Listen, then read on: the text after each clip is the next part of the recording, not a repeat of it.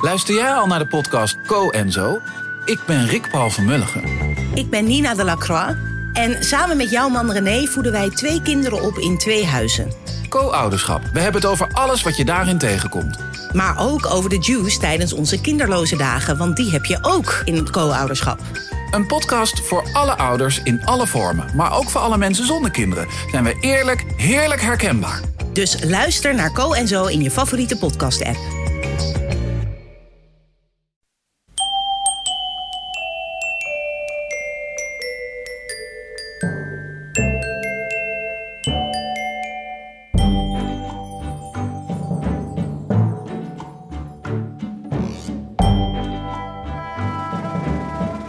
Welkom bij aflevering 319 van Echt Gebeurd, de podcast waarin mensen hun eigen waargebeurde verhalen vertellen.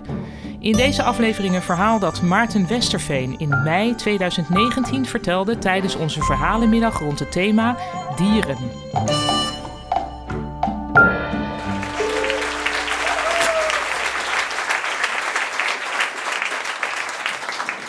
Ik was 15 en ik woonde in Goor, dat ligt in Twente, een, een foeilelijk dorp.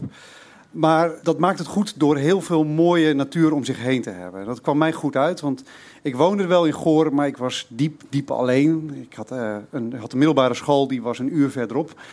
En alle jongens waar ik zogezegd verplicht bevriend mee was, die hielden van vechten, zuipen en meisjes. En er waren drie dingen waar ik helemaal niks mee kon op dat moment. Um, het zuipen, ik ben en was een mietje, dus de, dat, dat zag ik niet zitten. Vechten, dat was precies dezelfde reden. En meisjes, eh, daar had ik alleen thuiservaring mee. Want ik had drie zusjes, die allemaal jonger waren. En die allemaal wanhopig graag een stoere grote broer wouden hebben. Maar met mij zaten opgezadeld. Dus het was natuurlijk mij, het was aan mij geweest om een bres te slaan in de discipline van mijn ouders. Zodat zij uit konden gaan en alle dingen doen hè, waar ik voor had moeten vechten. Maar dat deed ik niet, want ik wou gewoon thuis zitten en mijn fantasyboeken lezen. Dus zij moesten dit allemaal doen. En om mij daarvoor te laten boeten, wisselden ze eindeloze hoeveelheden verhalen uit over jongens op hun scholen. En hoe stom ze waren en hoe lelijk ze waren. En alle manieren waarop ze natuurlijk teleurstelden. Waarschijnlijk waren ze zelf, natuurlijk zelf diep verlangend, maar dat wist ik toen natuurlijk nog niet. Ik moest elke dag horen hoe stom jongens wel niet waren.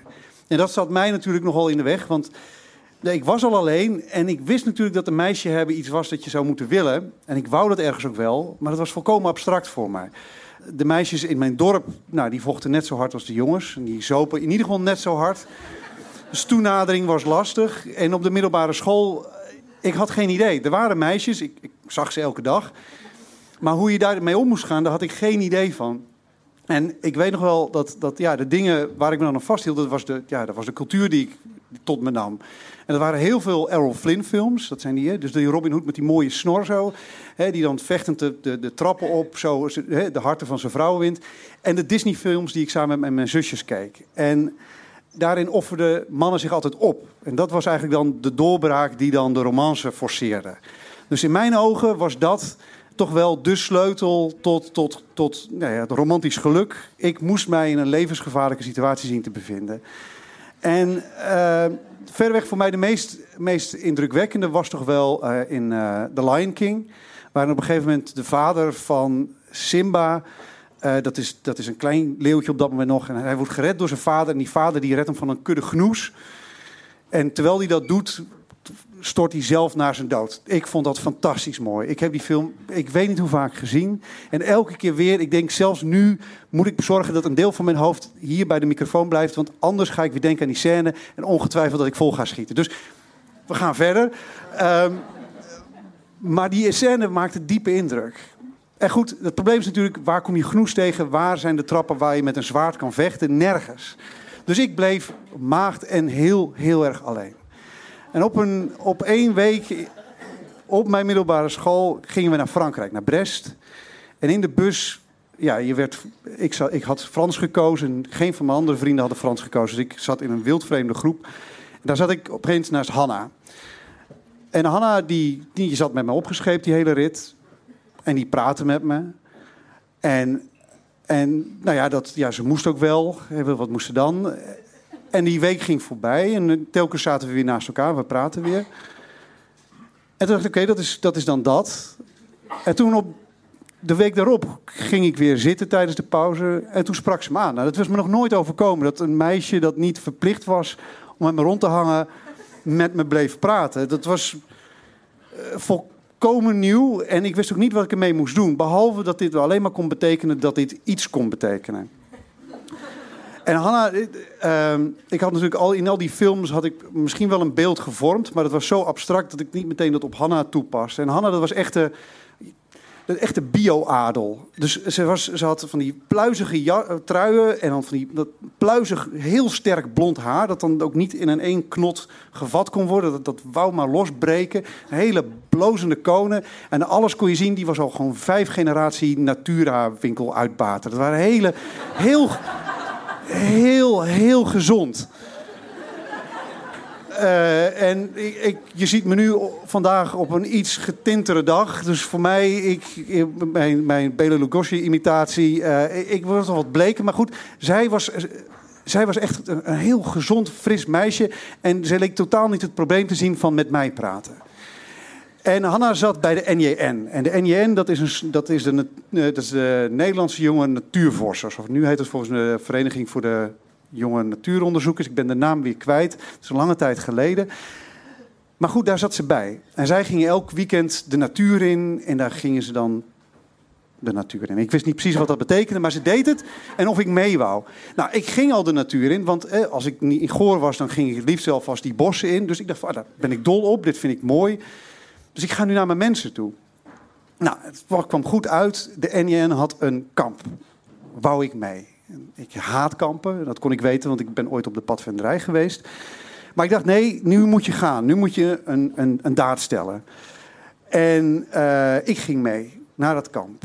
En na vijf minuten had ik door dat ik een fatale fout had gemaakt. Want ik was omringd door nerds. En dat klinkt natuurlijk een beetje hypocriet van iemand die het al moeilijk vond om oogcontact met welk willekeurig persoon vast te houden. Maar deze mensen waren nerds in de zin van ze waren gedisciplineerd. Dus ze waren daar echt om, om dingen op te schrijven in de natuur. Dit kwam neer op huiswerk in mijn ogen. Dit was werk en ik was intens lui en ongedisciplineerd. Dus wat deed ik hier al mee? Mensen die gingen, gingen, gingen discussiëren over inderdaad of het een rood of een geel bosje was. En ik had, ik had geen idee natuurlijk. Ik had, elke paddenstoel was dezelfde voor me. Elke vogel was gewoon vogel. En deze mensen hadden over niets anders te praten. Dat en over fantasy. En ik ben een fantasy-liefhebber door en door. En de belangrijkste regel als je een fantasy-liefhebber bent... is dat je er niet over praat. Je praat er niet over, je accepteert het, je weet dat je ervoor moet schamen. Je neemt het mee in je hart en je fantaseert weg. En zo verdwijnt Goor langzaam aan de horizon. Maar deze mensen, en dat misschien, was misschien wel hetgeen wat ik het ergste vond. Deze mensen accepteerden zichzelf. en tot op de dag vandaag voel ik nog steeds dat dat kriebelt. Ik denk van, hoe kan dat nou? En, en het was allemaal echt volkomen kapot op het moment dat ik Hanna een grapje hoorde maken over een blokfluit. Want ze vertelde tegen een ander meisje dat voorbij liep: Ja, uh, ik sloeg een A aan, maar ik had helemaal niet door dat het een altblokfluit was. Dus dat kwam helemaal anders uit. En alles wat ik eventueel potentieel over Hanna had gedacht, dat, dat vloog zo weg aan de horizon. En ik was nog maar tien minuten op mijn weekendlang kamp. Ik heb discussies over Keltische zwaarden, uh, over andere dieren en over sandalen moeten verdragen langzaam wegsterven, niet weten wat te doen. Ze drinken niet, dat moet ik ze toegeven, dus daarin voelde ik me nog wel enigszins op mijn gemak. Maar we sloten het kamp af met een grote wandeling door een park in de buurt van de Holterberg. En uh, prachtig, glooiend, ziet er heel erg mooi uit. En in dat park lopen Schotse hooglanders. En wij waren het hek overgegaan. En daar zag je al hier en daar zag je er eentje liggen. En ze keken ons al een beetje verstoord aan. Zo van, is het nou ook op zondag niet genoeg. Kunnen jullie ons niet laten? Maar goed, dat lees ik erin. Mijn NIN-genoten wisten natuurlijk wel beter, want die wisten van de natuur. Maar er begon duidelijk iets te, te roeren onder die beesten. Want eh, ik weet niet of iemand hier The Birds kent, waar, dat is die horrorfilm waar de vogels iedereen aanvallen. Dat begint eerst dan dat die beesten allemaal zo langzaam heel erg aanwezig rond die, de, de mensen van die film hangen. En dat gebeurde hier ook. Deze, deze, deze Schotse hooglanders die begonnen echt rond te hangen. En die begonnen langzaam samen met te klonteren. En op een gegeven moment kregen we een, een, uh, een, een, echte kudde. En die kudde die werd geleid door een, een stier, een kolossaal beest. En ze zien er sowieso heel erg indrukwekkend uit. En dit beest wist duidelijk waar hij mee bezig was. Die begon zijn groep met een soort omtrekkende beweging zo te positioneren tegenover ons. En het was duidelijk dat de mensen in mijn groep ook begrepen dat dit niet de bedoeling was. En we keken terug en er was een hek. Het veilige hek was een kleine 60 meter die kant op. En er was een bosje 10 meter aan de andere kant. En er werd gestemd. Wat gingen we doen? er was één jongen die zei: We moeten volgens mij gewoon teruglopen, ontspannen. Er is niks aan de hand. Dat klonk mij wel goed in de oren, want ik was het sowieso nogal klaar. En ik, ik had ook geen zin om dan ook nog eens in een boom te klimmen. Ik, ik koos voor de keuze van deze jongen. En samen liepen we terug over dat pad en dat heeft ongetwijfeld die beest op een idee gebracht. Want die dachten, ja, nou ja, ik weet niet wat ze hebben gedacht. In ieder geval stoorden ze zo intens dat die opkwamen. En die kudde begon echt in beweging te komen. En die begon ook echt richting de groep te komen. De grootste deel van onze kudde tegen hun kudde. En een gemiddelde NJN'er is een aantal kilo's lichter dan de gemiddelde Schotse hooglander. En terwijl ik en die jongen sprintend over het hek... begon die groep steeds verder teruggedrukt te worden door de kudde. En ik weet vrij wel zeker dat ik niet op dat moment aan The Lion King heb lopen denken. Toen ik daar veilig aan de andere kant van het hek toe moest kijken hoe die groep daar nog zeker twee uur vastgepind werd in dat hele lullige bosje. Misschien had ik een keuze en misschien had ik anders kunnen kiezen. Wat ik zeker weet is dat ik in ieder geval voor heb gezorgd dat mijn maagdelijkheid nog een paar jaar langer duurde.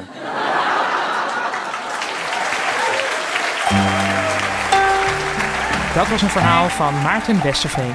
Maarten maakt deel uit van de redactie van Echt Gebeurd en vertelt regelmatig zelf een verhaal tijdens onze verhalenmiddagen.